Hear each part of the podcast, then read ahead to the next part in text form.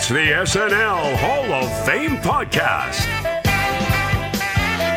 with your host, Jamie Dew,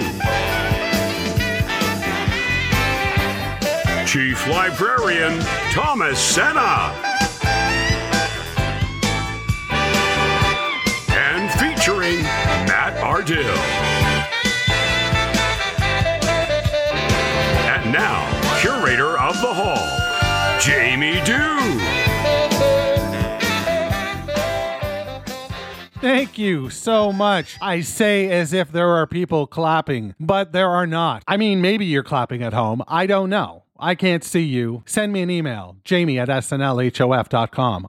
Put thunderous applause in the subject. So, before we go into anything, I'm going to ask you to please wipe your feet. The custodians are off this week, so we need to keep this place spick and span. The SNL Hall of Fame podcast is a weekly affair. Each week, we take a deep dive into the career of a former cast member, host, musical guest, or writer and add them to the ballot for your consideration. Once the nominees have been announced, we turn to you, the listener, to vote for the most deserving and help determine who will be enshrined for perpetuity in the hall. This is really exciting stuff because tomorrow, that's right, tomorrow, the voting begins.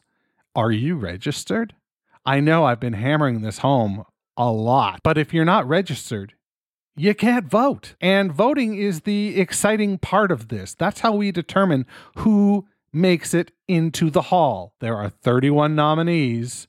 You get 15 votes. And from there, we do some complex mathematics. And if a nominee appears on 66.6% of the ballots, they will enter the SNL Hall of Fame. So, like I said, really an exciting time. Tomorrow is when it all begins. We wrap things up February 5th. And on February 6th, we'll go live and announce who our inductees are. This is an exciting time. Speaking of excitement, this week we are introducing our listeners to the great Greg Crow, who will be conversing with Thomas about Mike Myers. Mike frickin' Myers. This is a guy who was a repertory player and took the world by storm with some of the memorable and iconic sketch characters to ever really come out of SNL. I'm really looking forward to Greg and Thomas's conversation because my mind isn't 100% made up yet. I know he belongs in the hall, but does he go in on his first ballot? That's a really interesting question for me. Is that something that you think about? Do you think about where and when somebody should go into the hall? Before we go any further, why don't we check in with our friend Matt in his minutia minute. Hey Jamie, how you doing? I'm great. How about you? I can't complain. We're going to be chatting about one of my all-time favorites here today, so I'm very excited about this. Mike Myers. Yeah, he Canadian boy. He's very proud of that fact. Mike Myers, five foot eight. Born May 25th, 1963. His first episode was January 21st, 1989. That is with the cl- the I'd say it's the second like so there's the original Not Ready for Primetime players, but I'd say this cast with Phil Hartman, Jan Hooks, Victoria Jackson, Jon Lovitz, that's sort of like one of those other iconic classes of players that people think back to fondly. Yeah. It's kind of iconic. And that was his the first cast that he was a part of. His last episode, January 21st, 1995, season 20. That was a weird year. Had a huge cast. Ellen Cleghorne, Chris Elliott, Chris Farley, Morwenna Banks, Janeane Garofalo, Norm MacDonald, etc. But also, you know, you had a lot of people coming and going that season. Like Janeane quit halfway through due to what she felt was some toxicity within the environment, kind of at its peak back then. You also had a lot of other people leaving and coming partway through the season. And G.E. Smith left that season as well. Oh, wow. G.E. Smith being a fixture of the band. So it's really a kind of, I think, kind of where Lorne says we are now this season with a transitionary season where there's a lot of upheaval and a lot of trying new things and trying new people and not sure where it's going to be next season. But yeah, it's Yeah. a tumultuous year for him to leave in. But he hit it big. Now he's a Second City alum. He actually was in class with Dave Foley and Kevin McDonald, uh, Kids in the Hall. And almost joined the troupe. They were considering him, but they went a different direction, brought in Scott instead, and the rest is history. He has two brothers. One is a music journalist and a writer who wrote the biography of the Kids in the Hall troupe because he and Mike were very good friends. His other is Peter, who worked at Sears with my wife. so, so yes, they both worked in corporate. So a little bit of a personal connection there. I've never met Mr. Myers because I think my head would explode, if not my heart. One of one of the two would explode. It's just Oh, no. which would explode first. Now, his earliest appearance uh, was as Ari in an episode of Scout's Honor on the King of Kensington. Yeah, so he he got a lot of Canadian heritage in his his back catalog. In fact, he was also on The Littlest Hobo. I was gonna say, I've Yes. seen him on that episode. Yeah, sassy frisbee frisbee playing teenager in the episode Boy on Wheels. Yeah, now now he did spend a big part of his early years doing comedy in the UK, where he performed in the Edinburgh Fringe, and it kind of feels like that and his English father really informed a lot of his humor. He leans into the silly in a way that we see in in, in troupes like Monty Python, which was Yeah. kind of I think needed in Saturday Night Live because it was kind of an, an, an injection of a new kind of humor that Right. he didn't didn't do very often. Wayne's World actually predates SNL in that uh, Wayne Campbell was first seen on the show City Limits in 1983, which was hosted by Chris Ward as Chris's cousin Wayne from Scarborough, and he was a huge Rush fan. So I think that that really scans very little change to the character. Just added his friend's hmm. friend Garth. Got a long history of roles: 56 actor credits, 18 writer credits, six producer credits. I think the strangest credit that he has, though, is the Dave Foley Holiday Special, the true meaning of Christmas special, where he Okay. plays himself and Tom Green plays Tom Green, but Tom Green is his butler, and Dave Foley comes to him to seek advice on how to do a good Christmas special, and Mike Myers is just in a bath full of money, which Dave politely tops up with Wayne's World money. So he had an option Wayne's World money or Austin Powers money. He went with some good old fashioned Wayne's World money. so so yeah, so Canadian boy, very proud. And again, if I ever have a chance to meet him, I would probably die. I have a friend who oh, saw him die. in the park feeding squirrels a few years ago. So you never know. you never know.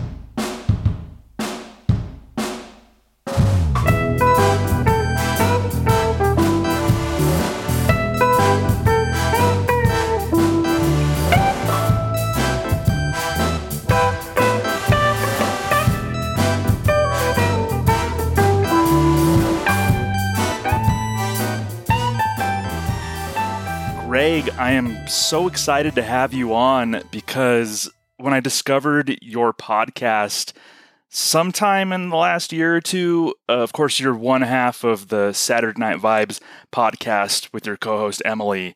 And when I first saw your podcast or heard your podcast, I started looking at you and Emily as kind of my SNL spiritual cousins in a, in a big way because of just the positivity, the good vibes with your show. And I always try to watch SNL as an optimist. I'm not. I, I'm I'm kind of a critic, but but I think I'm fair, and I focus more on the stuff that I like, and I Yeah. get that sense from you, from you and Emily as well. Totally.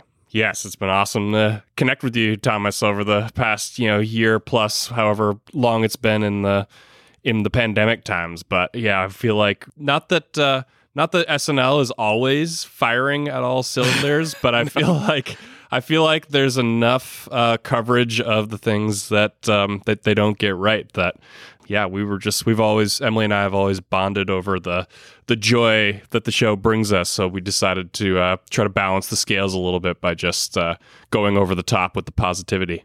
Yeah, definitely. And we're going to inject some positivity uh, today into our conversation because we're here to celebrate a great cast member who means a lot to me, who was in my time of SNL when I discovered the show. Yep. Uh, and that's Mike Myers. So I want to ask you, how did you become acquainted with Mike Myers on SNL?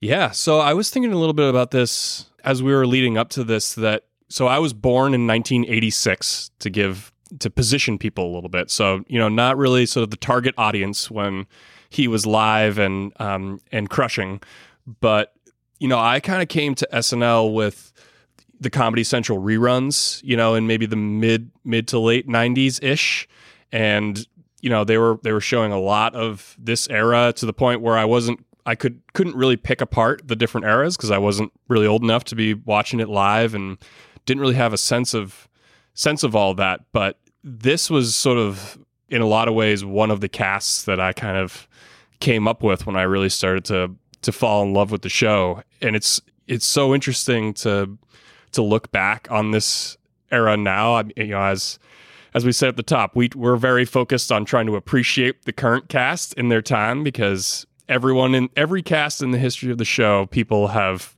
not appreciated for one reason or another, and then they go on to, you know, make these all-time great movies and do other great things, and we look back and say, "Oh, of course, Mike Myers was was so excellent." You know, what a what a shoe in.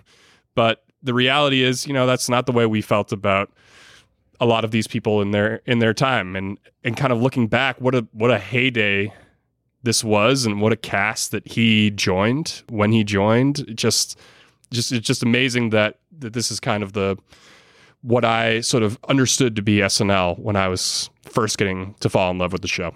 Yeah, it was it was quite the golden era and I think that's a really good point. I've always said that 15 years from now people are going to look back at the current cast and long for the days. That's just the cycle of SNL. They're going to become, they're going to romanticize this era of SNL as they should. There's a lot of good things. And as we should romanticize Mike Myers' era in the late 80s and early 90s, because that was a true golden era. And I'll position myself too. I was born in 1981.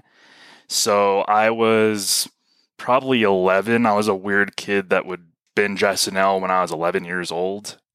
super, super into the show from when I was a tiny kid. And I, luckily, what I've learned in sort of the SNL podcasting space is that we were all kind of weird 11 year olds. So yes. luckily, this is the home for that.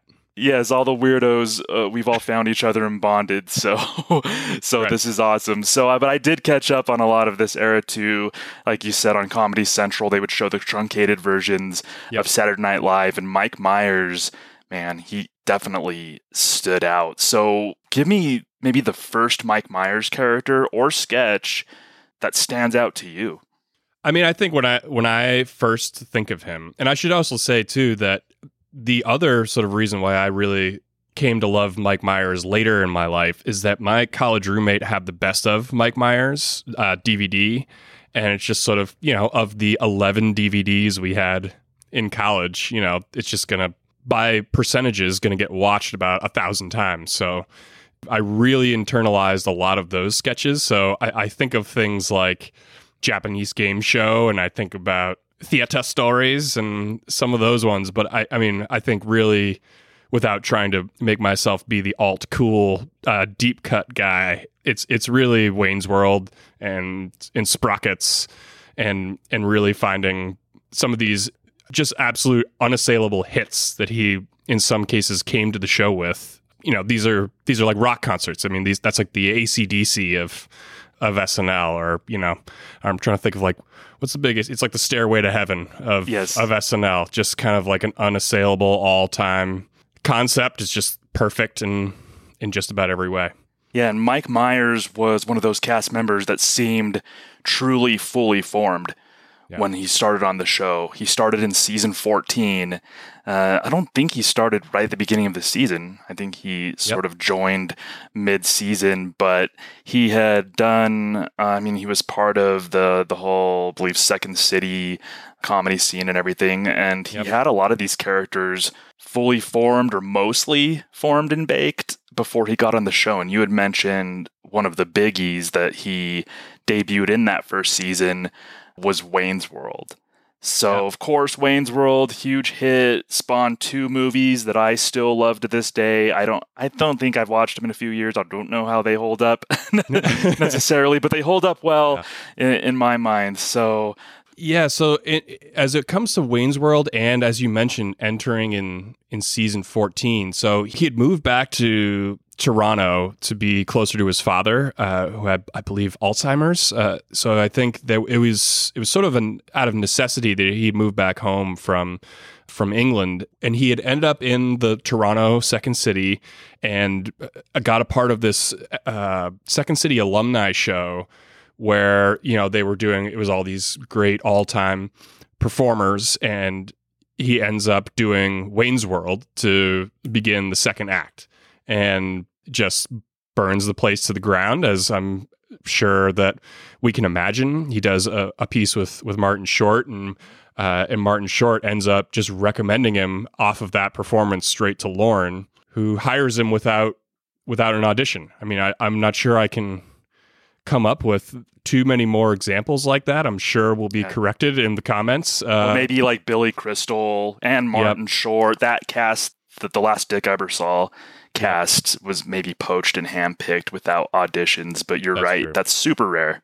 and it's so middle of the season like that and it's not like the show was in need of a, of a jolt the way sort of those Ebersol uh, hires were. You know, he's coming into a cast with Dana Carvey, Nora Dunn, Phil Hartman, Jan Hooks, Victoria Jackson, Jon Lovitz, Dennis Miller, Kevin Nealon, you know, Whitney Brown, Al, Al, Al Franken. So it's like Dana Carvey is is starting to launch to the stratosphere at this point. The show is like really starting to reemerge. It's not like I don't know. M- maybe this is revisionist history a little bit, but you know, he's coming into a pretty fully engaged cast and comes to them with what goes down as one of like the all-time great SNL sketches just in his back pocket. So because I, I think about this all the time of oh man this person was so fully formed. And to hear them talk about it they were sort of like well there's a lot behind the scenes you didn't see. But this, it's pretty hard to argue in this case that he was anything other than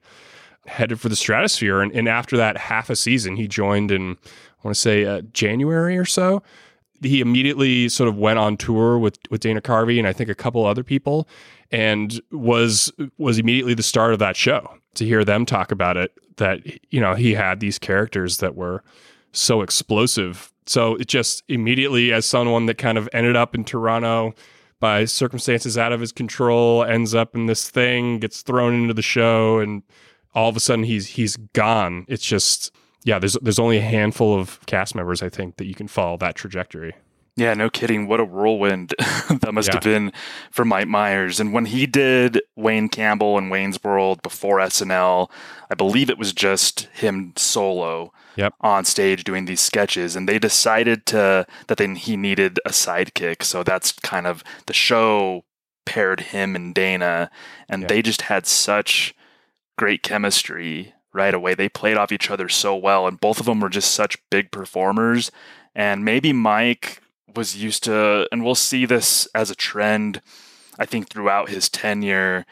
I think he's more most comfortable, oddly, in character, but being featured in a weird way. Like I Yeah. think he's I think he's most comfortable being the center of attention, but not necessarily as himself in a lot of ways. Yeah. And so I think that was the case with Wayne Campbell. And he sort of had to learn to work with Dana Carvey and work well with him. He did. Uh, I'm sure you enjoyed that Yeah. partnership. What'd you make of it? Absolutely. I mean, it's it's amazing that in in hindsight, I guess now we can say that they were so they were so like destined for each other. But yeah, to hear them talk about it, it was sort of like, yeah, Mike Myers thinks that they've got this this pretty good vehicle, and Dana Carvey's already kind of established himself as the new star on the show, so it made some sense to put them together. But you know, even to hear him talk, I heard him on the uh, on the Conan O'Brien podcast talking about how when they did the Aerosmith Wayne's World, you know, that's a nine plus minute cold open, I think, and that's that's long. And he t- he talked about afterwards, you know, crying in in a dressing room because he thought he'd he'd blown it, but I, I'm pretty sure that's what leads off his best of video now, and, and what an epic nine minutes that is, it has Tom Hanks coming out and being the roadie for Aerosmith. They're cutting to his breakfast nook. You know, he writes that amazing monologue for the bass player and in Aerosmith. There's you know, there's no blueprint for the proletariat or whatever he's saying. Okay, we had a lot of people, right? We told them that you guys were going to be on the show, right? They had a lot of questions, right? So, so here, here are the top three questions they had for Aerosmith. Okay, question number one: Is it true you guys don't do drugs or alcohol anymore? Yeah, that's right. No drugs, no alcohol. Feels great. No way. Way, No way. way. Okay. okay, Garth, go ahead. Next question. Okay, next question is for Steven. Um, Okay, are those really your lips or are they lip implants like Barbara Hershey had in the movie Beaches? they mine, man. Bitchin', bitchin' lips! Oh, Lipmeister. Okay, with the recent developments in Eastern Europe, do you think that communism is on the decline, or is this just a temporary setback? Well, man, that's a hard question. But I would have to respond with a qualified yes. Although it seems that socialism is in repose until you remove the Stalinist era party apparatchiks, there will be no real change in the Soviet Union. No, I disagree, man. There's never been a blueprint for the dictatorship of the proletariat, so there's bound to be mistakes. Again, it's it's hindsight, and this is part of why why we need to appreciate these things when they happen, right? I mean, I can't imagine what it would have felt like to be in the room, uh, to be in 8H when that was going on, or to see that at home for the first time. Um, we look back on it now as, of course, what a what an epic sketch that was. And as the elder statesman in this discussion, yeah, I I can tell you without a doubt that at the time Wayne's World was a huge hit. I remember going to see Wayne's World in the theater. Uh, my sister took me and I think one of my cousins to go see Wayne's World in the theater, and we were so excited. Like I said, we were little SNL nerds, so excited to see Wayne's World. So many good memories. You had mentioned one of my favorites, that Aerosmith appearance, and that was the thing about that sketch is a lot of stars wanted to be a part of this Wayne's World phenomenon yep. on SNL. I'm thinking of Madonna uh, Ma- Ma- yeah, Madonna hosted the show before um, this whole cast, but she appeared, had a memorable appearance on a Wayne's World sketch.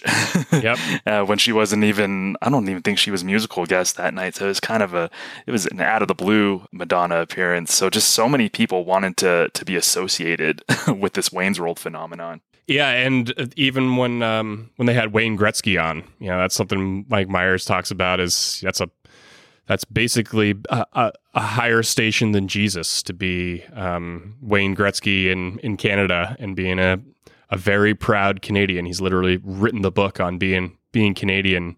Uh, has talked about how how huge that was, and then it was like, well, if we're going to have him, then we need the Wayne's World vehicle for him. Yeah, yeah, should, should give you something of how uh, how much juice that had at the time. Yeah, Dana Carvey likes to tell a story about how Wayne Gretzky taught him how to hold a hockey stick. That's right. Yeah, yeah. So so that must have been. I mean, Dana Carvey was a big star in his own right, but then you get people like Wayne Gretzky, which in Canada, you're right. I mean, mm-hmm. Wayne Gretzky is one of the biggest things yeah. in Canada. So so yeah, Wayne's World was a phenomenon.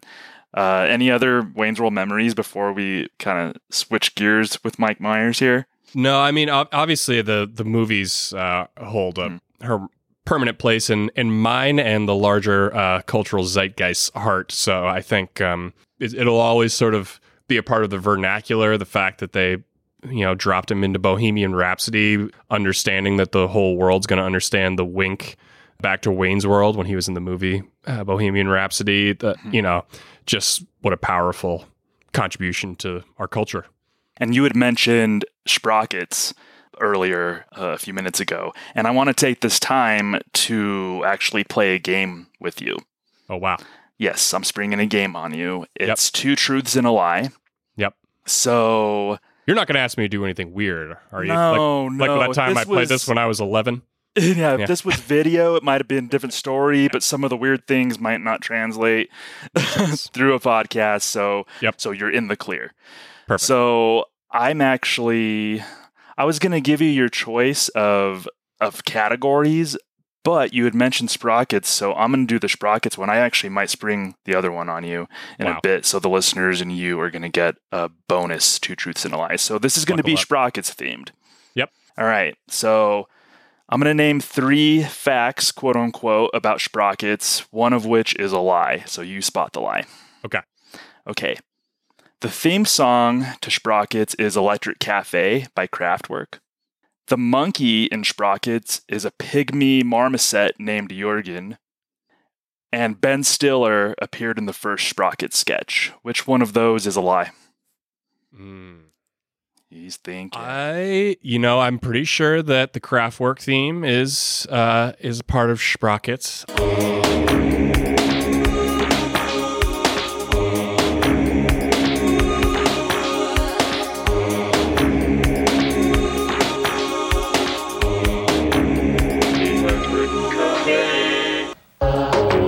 Sprockets. Sprockets.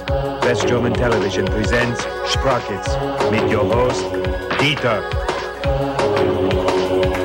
I also think it wasn't Ben Stiller like a pseudo cast member around this time. I feel I like know. they um they may have had them, and I also feel like I was watching a Spro- uh, Sprockets earlier today, and I don't think the monkey is named Jurgen. I don't know the actual phylum, uh, genus, species uh, the, as you named it there, but that's what I'm gonna that's what I'm gonna go for. Is the lie is the second one. Okay, so the theme song to Sprockets is a slowed down version of Electric Cafe by Kraftwerk. Ben Stiller was a cast member around that time, and he did appear on Sprockets as Eddie Munster. So the monkey in Sprockets, I have no idea if it was a pygmy marmoset. I actually Googled monkey yeah. types. So it's not the monkey in Sprockets was actually named Klaus. Klaus, that's right. Who may or may not have been a pygmy marmoset. So you got that right. And Nice your, one. Your your sprockets bona fides uh, are intact. So so great job. So I'm gonna let you run with this. I'll say up top that I, as a weird little kid, used to wear a tight black turtleneck and Mm-hmm. do um, Dieter impressions. So that's where I not? stand on sprockets. Exactly. Why not? So, so where do you? Uh, what do you have to say about sprockets? I was thinking about this today as I was like rewatching some of these is that I find these so much funnier now than I did, you know, in the time I was when I was watching the reruns in in that age group. I was just maybe it was just in the hopes of being more of a normie that I was like, this is just a little bit too weird for me to uh, let myself fall into. Other than, uh, you know, it's not. uh, People are still quoting these lines in middle school anyway, walking around with uh, like a little girl, and you know, um, and it's so I, I think, but just listening to it today, man, just it, he's such a good writer. You know, like the the way he plays with language, and as I mentioned, you know, the this sort of conversation about socialism in Wayne's World and the the play on words that he puts in these guests' mouth to to say in the very specific accent too. It's not like he's just doing it to be silly. That thing is dialed. You know, his dialects are so right on. I just found myself appreciating that more than I ever have today. Yeah, you're so right. And I, I'm the same way as I got older, I started appreciating more of the the nihilistic qualities that that that were in this sketch. I mean, I always they were always fun. So at, for a, for a little kid, the Sprockets sketch could be a lot of fun. There's people dancing. There's a little monkey. There's a the host saying "touch my monkey" and all of that stuff. Yep. But as an adult, you start picking up on the dark, more of the dark comedy and dark oh, humor, and that's what a lot of that was something that Mike Myers was so good at, and it just bled through so much in Sprockets. Uh, do you do you have any Sprockets in particular that, that that you like to go back to? I feel like I, I like the one with Woody Harrelson for some reason. That one really tickles me. What is your take on Euro Disney? Mm, I was so disgusted by Euro Disney that I threatened to gnaw at my own genitals like a small woodland creature in protest. Delicious. My disgust was such that I decided to develop a counterculture theme park as an alternative to Euro Disney, so I designed Euro Trash. Euro trash. Curious, please tell us more. Euro Trash is a celebration of the repellent and painful in everyday European life. For example, Euro Disney has Fantasyland, Euro Trash has Ennui Village. Speaking of which, would you like to touch my monkey? Touch him! Love him! Lieber mein Herr Schminky! It is safe, Klaus. Please touch Klaus. Klaus. Klaus. Ah. Hmm, it took a while, but he is smitten with you, I can tell. The Woody Harrelson one uh, is a super classic one. Kyle MacLachlan was in one that was really memorable to me. It was a take on it was a take on America's Funnest Home Videos. It was Germany's most disturbing home videos. Yep. Something like that. And and that's yeah, that Kyle MacLachlan, that whole episode was great, but that Kyle MacLachlan on Sprockets sketch really uh, definitely stands out to me. So I don't know if anybody else out there was a weird little kid and wore the black turtleneck and danced around, but if if you were that little kid, you're not alone. So I did wear the black turtleneck and dance around, but that had more to do with me just being in, you know, middle school concert band than it Fair. had to do with sprockets. So fair. what other character or sketch uh, do you do you think we have to talk about here? Uh, you know, this one has not aged well. I'll just come right out the top here. But it's all right. I, for many years, had said my favorite SNL sketch of all time was Japanese Game Show. This is the one where it just the the writing of this is like peak SNL, right? For those that haven't seen it, it's uh, a Japanese game show. Mike Myers is the host, speaks Japanese. Alec Baldwin is one of the, of the contestants. Janeane Garofalo is the other contestant. And Chris Farley is the third contestant. And as it goes on, they go right down the line. They get to Chris Farley, and he says, I don't speak Japanese. And of course, the crowd explodes. And he's like, Yeah, whatever, this is fun. Turns out it's one of these Japanese game shows where they have to mutilate themselves when they get a wrong answer. So he panics, but starts doing really well on the game show by accident. And it continues to escalate. And Chris Farley gets excited and uh, barely gets the last question wrong before getting uh, j- jumper cables hooked up to his testicles and electrocuted in front of the crowd. Just I mean, it's perfect um, every way. It is a you know 1976 uh, you know seasoned wine. It is you know the uh, Jordan Bulls. It is the you know whatever we'd like to to call it. It's perfect in in every way. Except for the fact that there's three white characters uh, speaking gibberish uh, Japanese, And- not and- great, you know. Right, and I don't want to I don't want to excuse something like that. I mean, obviously in 2022 that wouldn't fly nor should it. But we both were around in 1990. I think it was this was either 1994 or 1995. It was in season 20. And that's just we we weren't in, as enlightened as just a culture uh, in general. So we should just say that up front. But I am in complete agreement with you. I think this was a gem of a of a pretty messy season in season twenty, and this this sketch in particular. I think was a gem that that stood out, and that, to me, a lot of it was the timing. So if you get past the obvious Mike Myers playing a, a, Japanese game show host.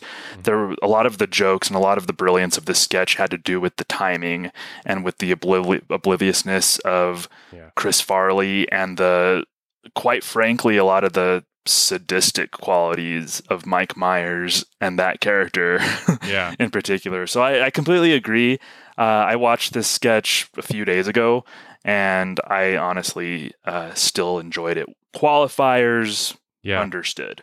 It's certainly the, the general conceit of like a Midwestern American going accidentally ending up on a foreign language game show and accidentally doing really well is hysterical. It's, you know, probably better adapted for our time as like maybe he goes to Sweden or something and it he gets midsummer like, you know, torture applied to him instead of, you know, a lot of the issues we would have with white people uh, putting on a Japanese accent. But man, up until I I had that realization of its poorly aged uh, quality, this has always been one of my one of my favorites.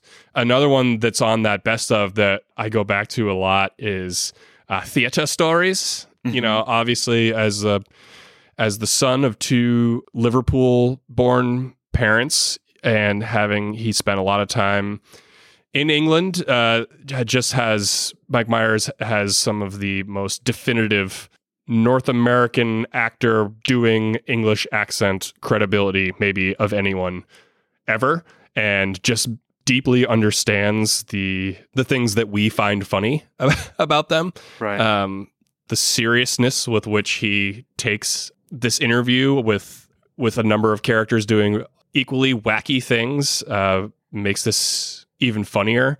It looks like maybe the, the closest precursor we have to Austin Powers as he's in his in his plaid sort of professor jacket um, conducting these ridiculous interviews.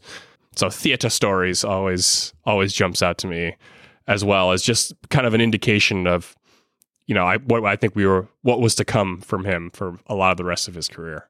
Yeah, I was thinking about that Austin Powers connection, and that's one of at least a couple of examples of him almost workshopping a future movie character on the show. Uh, one of the first characters that he did on the show was Stuart Rankin.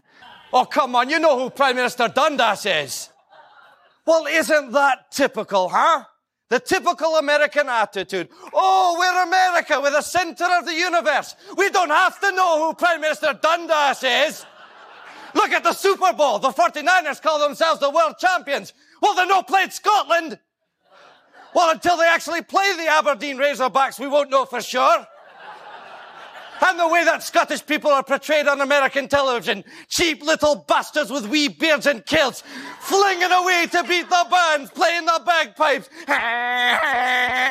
oh, don't take my money. Don't take my money, Hootsman, Akai. Or Jackie Stewart. Oh, the track is very slick today. You can look for a lot of accidents. And back to you, Chris Economaki and the pets. But that was to me almost a precursor to the dad and So I Married an Axe Murderer. Oh my god! When I, yeah, when I saw Stuart Rankin, I was thinking I was like the uh, Leonardo DiCaprio meme yeah. pointing at the TV, like there he is. There's the dad from So I Married an Axe Murderer, yeah. which is one of my favorite comedies ever. Amazing. ever. My brother. So. That's one that's uh, that's deep in my when my brother and I, you know, if you know if someone goes in front of the TV, he's like look at this, move your giant head. You know, it's like a melon on a toothpick. You know, it's like yeah. Sputnik. uh, that just that just seeps into you um, so deliciously. Yeah, my, my cousin Nico and I, they were an SNL fan uh, as well uh, growing up, and so we would look at each other sometimes and out of the blue go, "Woman." Yeah. Whoa, man. Whoa, man. Just like totally quote that movie as kids. So, Mike Myers, uh, if you're an SNL fan around that time, there's fun little little Easter eggs, I think, in some of his movies that you can pinpoint back to yeah. to his time at, at SNL. well, sure. And it's you start to kind of think about it too. You know, he can he can perfectly mimic a lot of his best impressions are Englishmen of various kinds. Obviously, the Beatles being a, a Liverpudlian himself, and you know he can do every, everybody in the Rolling Stones, and that to me is you know a you're a basketball fan, right, Thomas? Right? You think yeah. about like the the five tool players or the whatever the, the case is of he's an outstanding game show host, as we've said multiple times. I think about Geek Dweeb or Spaz is yeah. another great one. I think he did that when he came back to host you know, as just like a, a show host, right? Wayne's World, Sprockets, Theater Stories, those are all him, you know, facilitating the sketch. He's an impressionist. He can sing and dance, you know. I, so I don't know what else sort of it's original characters. Um, he can be a, a facilitator, you know. I don't know what else we, what other stats you think about as to round out sort of the, the, the, the what, what does Kevin Durant not do well, you know, really? Right. Right. And and I was actually thinking about stats in relation to Mike Myers and I think that he had a high batting average. We'll go to baseball. We're going to mix our sports references and I think Mike had Emily would be uh would be asleep. She, she would just be lost. I'm sorry. Yes. Yeah. All right. Noted for for future episodes. We love so, her, Emily. You, yeah. get, you get better. so I think Mike Myers had a really high batting average as a cast member as far as memorable sketches and characters related to what he was in because I mean he occasionally played supporting roles but he really stood out as the star of sketches and when he was the star of sketches he hit on most of them. So I think it seemed like relative to what he was in and what he started and what became a hit Mike Myers had a super high batting average or field goal percentage if you want to go back to basketball. Yeah, he's like he could also be kind of a glue guy. You know, I don't know if whenever the fandom levies that, I think we mean it as a compliment. I don't know if the cast members uh, consider that a backhanded compliment or not. People always talk about like Phil Hartman is like one of the great glue guys, right? He just like mm-hmm. keeps everything together. Could be the everman or be the father or do the other things. But you know, I just I think that he had had that piece too. Obviously, he had these major featured characters that that would tear the tear the place to the ground. But it's just you know, if you watch those seasons straight through, he also just will kind of walk through and he'll, ser- he'll serve someone at the at the restaurant if he has to. He'll go deliver a pizza. He'll go whatever the the scene calls for. So um, yeah, yeah, he's got sort of a lot of the things that we love about Beck Bennett or Mikey Day, you know, uh, Mm-hmm. types. You know, Cecily Strong in some some cases. I think to use the modern examples, um, had all had all those pieces too. Yeah, exactly. He'll play a uh, TV executive in in the nude talk show, which was Right. some, which was which was one that I'm doing research for a lot of different episodes. So I watched Yeah. the nude talk show recently. It was an early '90s sketch Yeah. starring Alec Baldwin and Jon Lovitz and Nora Dunn. And Mike Myers was a TV executive playing total straight man Yeah. in the sketch, but he served it really well. So that's even something that I often forget about Mike Myers because his characters were- so huge. Totally. I mean, it's certainly not what you think of, and I don't think any of any of those characters, we, uh, performers we just mentioned, you know, sort of say like, "Oh, I was." Don't you think that I'm the as the judge in the Chippendale sketch? I really carry that, you know. But I think they they do take pride in in being able to serve each other, right? I mean, it's a very you have to be a team player on that show, or else you're you're gone quickly. And you had mentioned that he had spent a lot of time. He took inspiration from like some part of his family was from England, from the UK, so he took a lot of inspiration from that. He also took inspiration from a member of his family for one of his huge sketches, and I'm going to use that as a segue to throw another two truths and a lie at you. Here we go. Okay, here we go. All right, so the topic is coffee talk. Oh wow. Yeah. All right, can you do your best coffee talk in your Linda Richman accent for me? Uh, oh, oh, Barbara.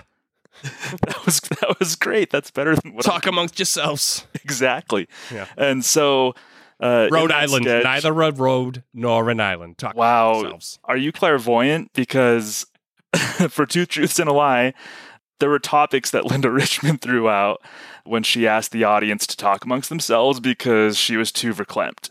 Yep. So I'm going to name three of the topics that she threw out. One of which is a lie. Mhm. So, I mean, Rhode Island is neither a road nor an island. Discuss. Yep. Dr. Pepper is neither a doctor nor a pepper. Discuss. The Red Hot Chili Peppers are neither red nor hot nor chili peppers. Discuss. Yeah, I know the first one, man. I'm gonna. uh I I really don't know about the other two. I'm gonna say the third one's a lie. I feel like the uh Chili Peppers. Although I don't know, Chili Blood Sugar Sex Magik comes out in '92. Yeah, around then. Yeah. major moment. That could have been a They intersected very, with uh, uh, these sketches. that could have been um relevant. The fans would have known what that was. No, I'm sticking with it. Can't talk myself out of it. Good man, you got this right. You're really good at this game. So, so Dr. Pepper's neither a doctor nor a pepper was a topic that Linda Richman uh, threw out when she became verklempt. The Red Hot Chili Peppers are neither red nor hot nor chili peppers was not a topic Yeah. that Linda Richman threw out, and I didn't stump you. So, Linda Richman, he took he took inspiration from his mother-in-law Wow.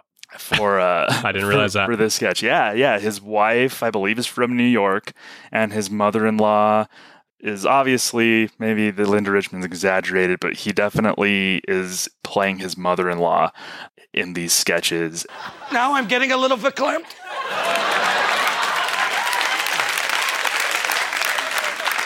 Talk amongst yourselves. I'll give you a topic. The radical reconstruction of the South after the Civil War was neither radical nor a reconstruction. Discuss. There, I feel better. These were a lot of fun Yeah. for me, honestly, to watch. Yeah, I was watching the one with him and Madonna and Roseanne the other night. You know, it's like I've never really been a Roseanne guy. I know that's a very easy thing to say nowadays, considering she has defamed herself uh, in every possible way. But in this one, it's like they've kind of thrown her um, uh, a fastball, and she still finds ways to stumble over it. But Madonna is excellent in that in that one, and that's the one where Barbra Streisand surprises them at the end, and they all just lose their minds. So. Yeah, one of my favorites for sure. That was one. Yeah. They take a call where they, uh, Madonna, you know, sa- says exactly about the things about Madonna that's that character would, you know, that she's basically like a hussy, you know. Um, so yeah, it's just it's perfect. I mean, kind of a precursor to um, Bronx Beat too. So you and I are men of a certain age. We're relatively in the same ballpark. I'm 40. You're 35. I'm I'm almost on Lipitor. Almost on Lipitor. So so there's a there's a character that Mike Myers played who I find myself relating to more and more, more and more mm-hmm. by the day, and it's middle aged man. Middle aged man. He has powers and knowledge that are far beyond younger men. Middle aged man. Caught between 40 and 55. Accruing more interest, yet losing his sex drive. Developing skills and a gut. Middle aged man. Oh my God. Yes. So, what did you think of middle aged man maybe then versus now? I think I think it was it was funny to me then because Mm-hmm. it's like this is my dad and my dad's friends, um, and it's funny to me now because it's just so true. I can't tell you how many times I've said to people, you know, you're looking at my gut, aren't you? I'm working on it because I literally am working on it, and I have a gut. No, you know, As it's do I. just here we here we go. I mean, it's just perfect. He's got a couple great ones. I think Chris Farley's in a couple of these. Uh, drinking buddy. Yeah, his drinking buddy. Exactly. Yeah. Middle aged man and his sidekick, drinking buddy. yes. I find myself giving people unsolicited advice about home repairs and things like that to like middle aged man did. So, Oh and it was funny at the time too. I was a kid and I thought that was hilarious. It was a good sight gag. Yeah. First of all, Mike Myers was all about sight gags in general. I mean, he's sunk into a character. Yeah. And just the writing and the performance. I think Middle Age Man kind of gets slept on. I think it, it's under the radar compared to a lot of Mike Myers characters on SNL. What seems to be the problem? Oh, hold on, hold on. I think I just had a Maalox moment. I think my husband is having an affair. Hmm, tell me, did he recently buy a red sports car? Why, yes, he did. Yes. Did he go out and get a haircut that's far too young for his face? Why, yes, that's amazing. And finally, does he seem unusually happy lately? No, not really. Then he's not having an affair. ah, just a little middle aged humor. Right, Drinkin' Buddy? Absolutely. Hey, what are you looking at? You're looking at my gut, aren't you? No. Well, I'm working on it.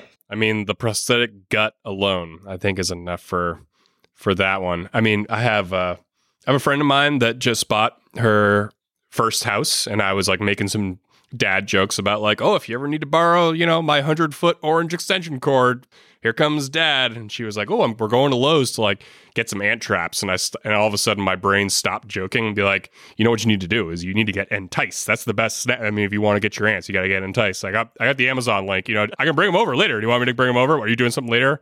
I'm checking in with her. So there's. Are you looking at my the- gut? Yeah. Yeah, exactly. I'm working on it. So uh, it just yeah continues to be more true the older we get. I loved middle aged Man, and, and of course, I'm a huge Chicago Bears fan. So super fans was was really important to me as a kid. That might be why I'm a Chicago Bears fan. Now that I think about it, was because of the SNL super fans. I was around that impressionable age, and I, sh- I, I actually I need to blame Mike Myers as being part of the reason why I'm a tortured Chicago Bears fan. Yeah.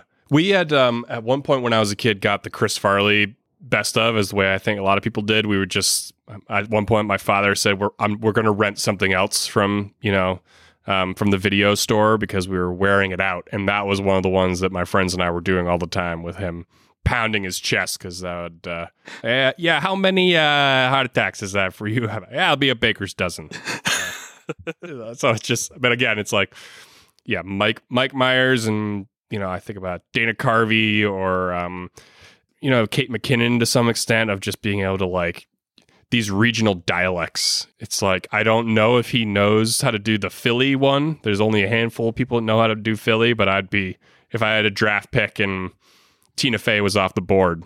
You know, I just feel like he could very easily find his way into any of these characters. Yeah, I would trust him with that too. There's there there's a noticeable New Mexican accent too. I'm from New Mexico, and there is New Mexican dialect, and I bet if Mike Myers spent a day Yeah. in the right part of New Mexico, that he he would get that dialect down. I, I would I would definitely trust him with that. See, I'm from Boston, and everybody everybody does one, and I feel like the good ones are funny, and the bad ones are just as funny. So Yes.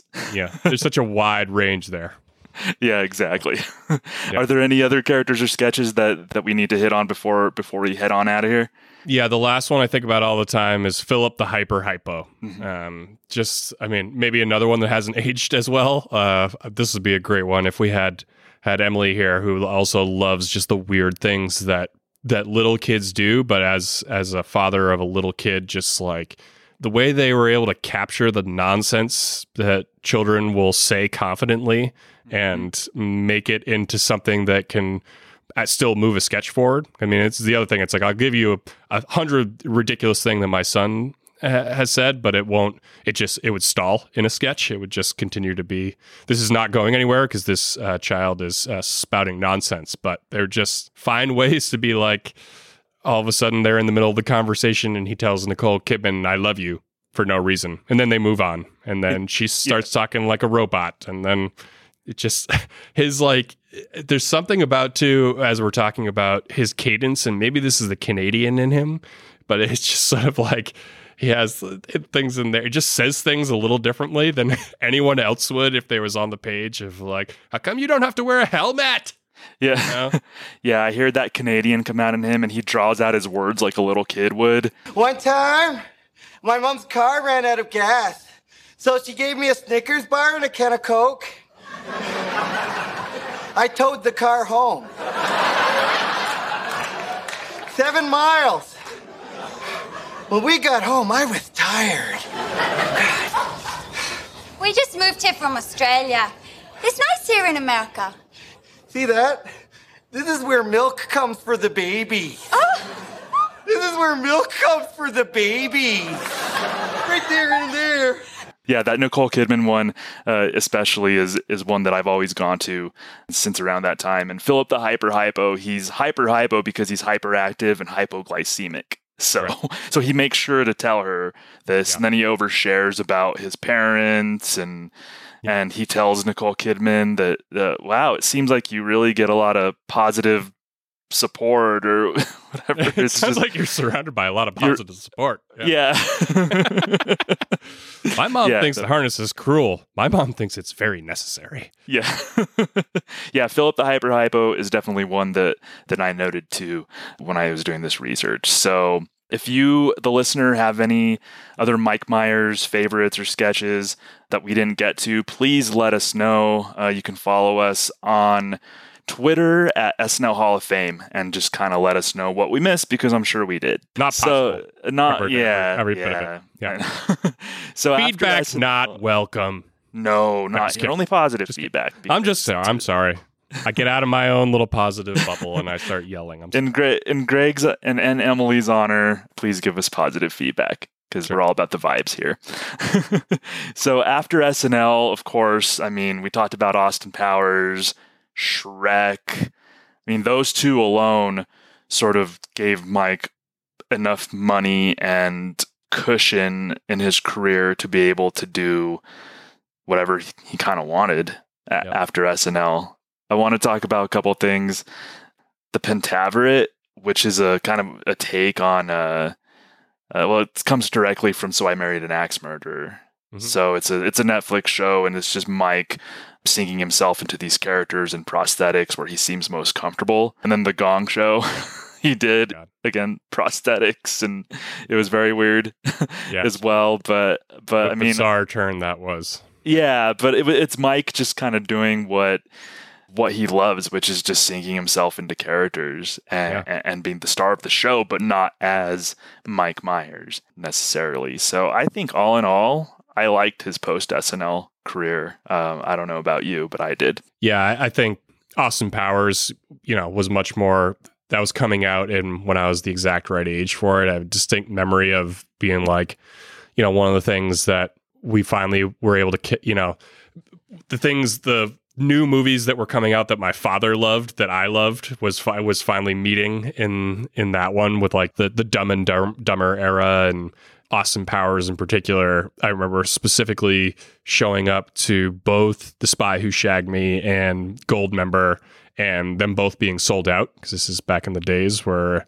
you couldn't reserve your seats and we just uh they were they were just huge. I mean, those it's hard to hard to describe how huge they are in a world where the box office is uh, slowly dying around us. But I mean, these are all these movies. I mean, you talk about Wayne's World. It was Shrek. That was another one we saw with the with the whole family. That was sort of like another one of those just like really nice sort of meeting points that. Uh, and as I, as I said, so I married married an axe murderer was one that I shared share with my brother too. So very central to to our family. The way a lot of these all time cast members tend to tend to find ways to just work their way into your your heart and mind and very grateful for uh for Mike Myers contribution to the zeitgeist. Yeah, two super successful franchises for Mike Myers. So good for you. Good yeah, for he's you. got a money machine. He's got one of those things that like we always think like Paul McCartney's got one of these too, or he's just like, you know what? Why don't we go ahead and remaster Rubber Soul again? All right, everyone, get your baskets out. We're gonna turn the machine on for two years, you know, while we get the run out of this. I think they do that with like, all right, we're gonna do another Shrek video game, or we're gonna do Happily Ever After. Everyone, get your get your baskets out. We're gonna turn the machine on. So he's got one of those. and he and it's well earned definitely Oh for Mike Myers. so we're gonna put a little we're gonna put a little bow on this, and I want you to give me your final case for Mike Myers as an SNL Hall of Famer. it's what we said before that he's a perfect cast member you know the only to me it's sort of like when we're evaluating baseball players for the baseball hall of fame one of the things they have to sa- they have to satisfy is did they dominate their era and he was on a cast with Dana Carvey who you know by demographic is someone that they they could have been very competitive in for screen time and for overall quality.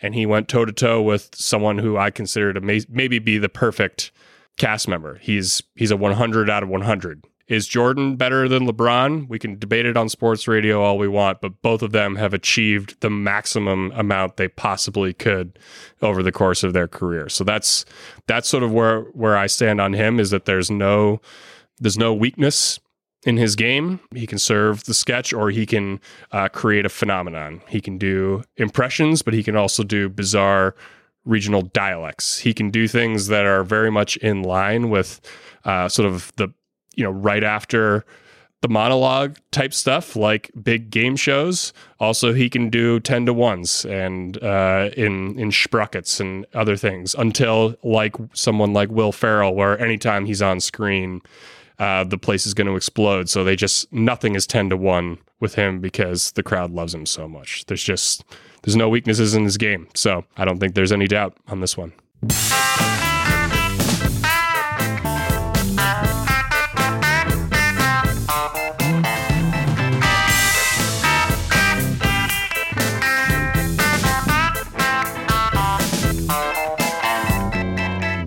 Okay, that was Greg Croak and Thomas Senna in discussion talking about Mike Myers. And I got to say, if I wasn't certain before, there was uh, there was a certain comment that Greg made toward the end that really sort of sealed the deal for me, and it was the idea of dominating your era. This is a guy that was dropped in as a rookie with a you know a tour de force in Dana Carvey, and they went toe to toe. They went toe to toe. He was a star. He was an absolute star on that show and did everything that the show asked of him and then some. I think that for me, I have to reserve a vote for him this season and put him in as a, a first ballot Hall of Famer. That's me. How you choose to deal with it is up to you. But you can only do that if you register to vote. Go to snl.snlhof.com, click on the voting tab, and you can set yourself up right there to vote. Now, let's listen in on a great sketch that cements the deal and seals the case for Mike Myers. This is Theater Stories from SNL. The British American Theatre Alliance presents Theatre Stories with your host, Kenneth Rhys Evans. Hello, I'm Kenneth Rhys Evans, and welcome to another episode of, of Theatre Stories. Our guests tonight are Sir William St. John Stevens Smythe Kersey, or Nobby, as he's known at the Old Vic. Hello, always a pleasure. And uh, our next guest is an actress whose 1931 debut at the Royal Shakespeare was described as both Dionysian and unabashedly insane. I'm speaking, of course, of Dame Sarah Kensington. I heard my name. They're calling me again. Yes. And finally, Hollywood film actor and American child star Mickey Rooney. I was the number one star in the world. You hear me? Bang, the world. Yes, of course. Yes. Yes. Now, just before the show started, Nobby here was telling us a story about Sir Laurence Olivier. Oh, yeah, yeah. Larry was performing in the American po- motion picture film Marathon Man, and Dustin Hoffman came to the set one morning looking absolutely wretched. And Olivier said, You look absolutely wretched. And Dustin said, Well, I've stayed awake for 24 hours because at this point in the picture, my character has been up all night. And Sir Laurence quipped, Oh, Dusty, why don't you try acting? Very good, yes. Well, Dustin shoots back, Act on this, you old English. Shame! Shame! And then Sir Larry retorts, I want a meal, not a snack. Very clever. And the American replies, self-serve, buddy. And then Olivier takes a beat, as only Larry can, and he says something so perfect, so absolutely perfect.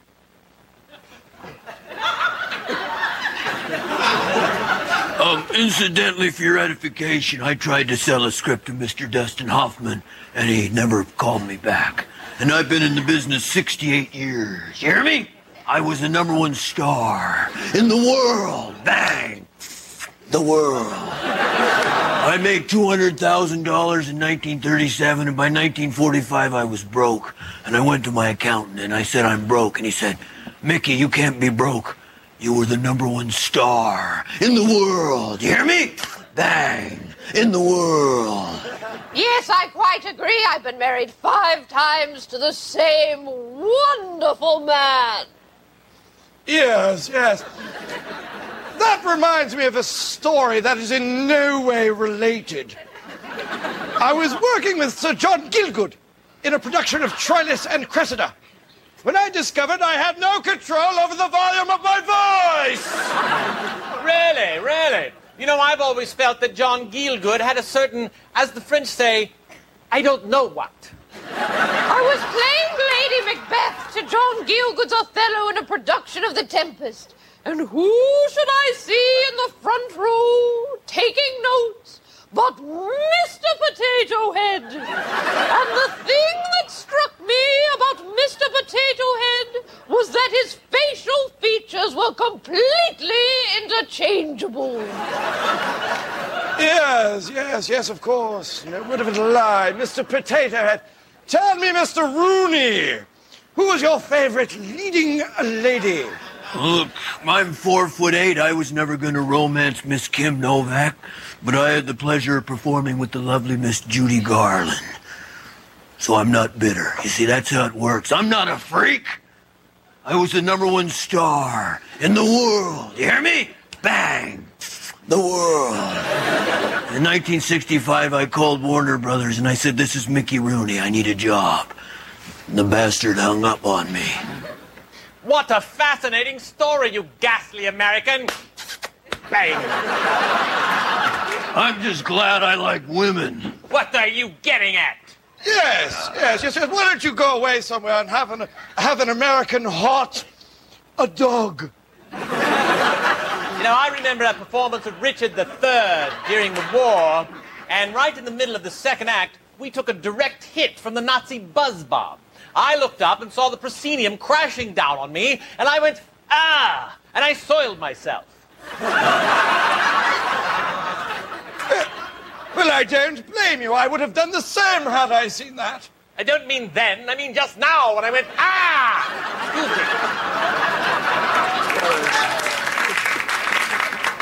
Yes, yes, of course. That was fascinating, but the rest of the story will have to wait because that's all the time we have. So we'll see you next week at Theater Stories.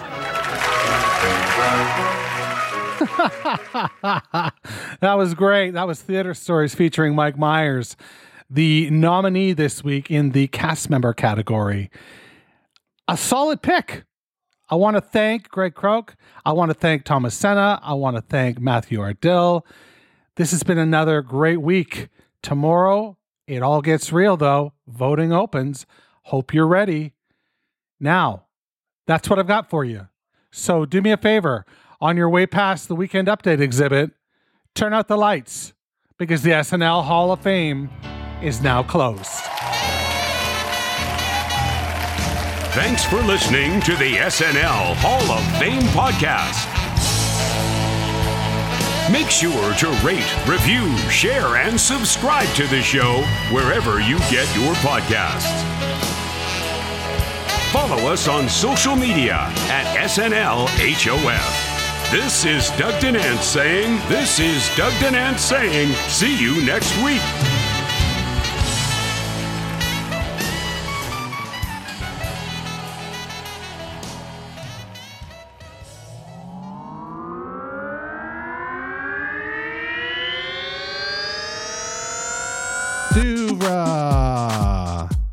Podcasts and such.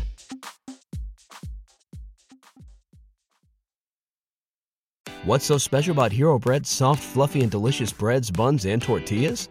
These ultra low net carb baked goods contain zero sugar, fewer calories, and more protein than the leading brands, and are high in fiber to support gut health.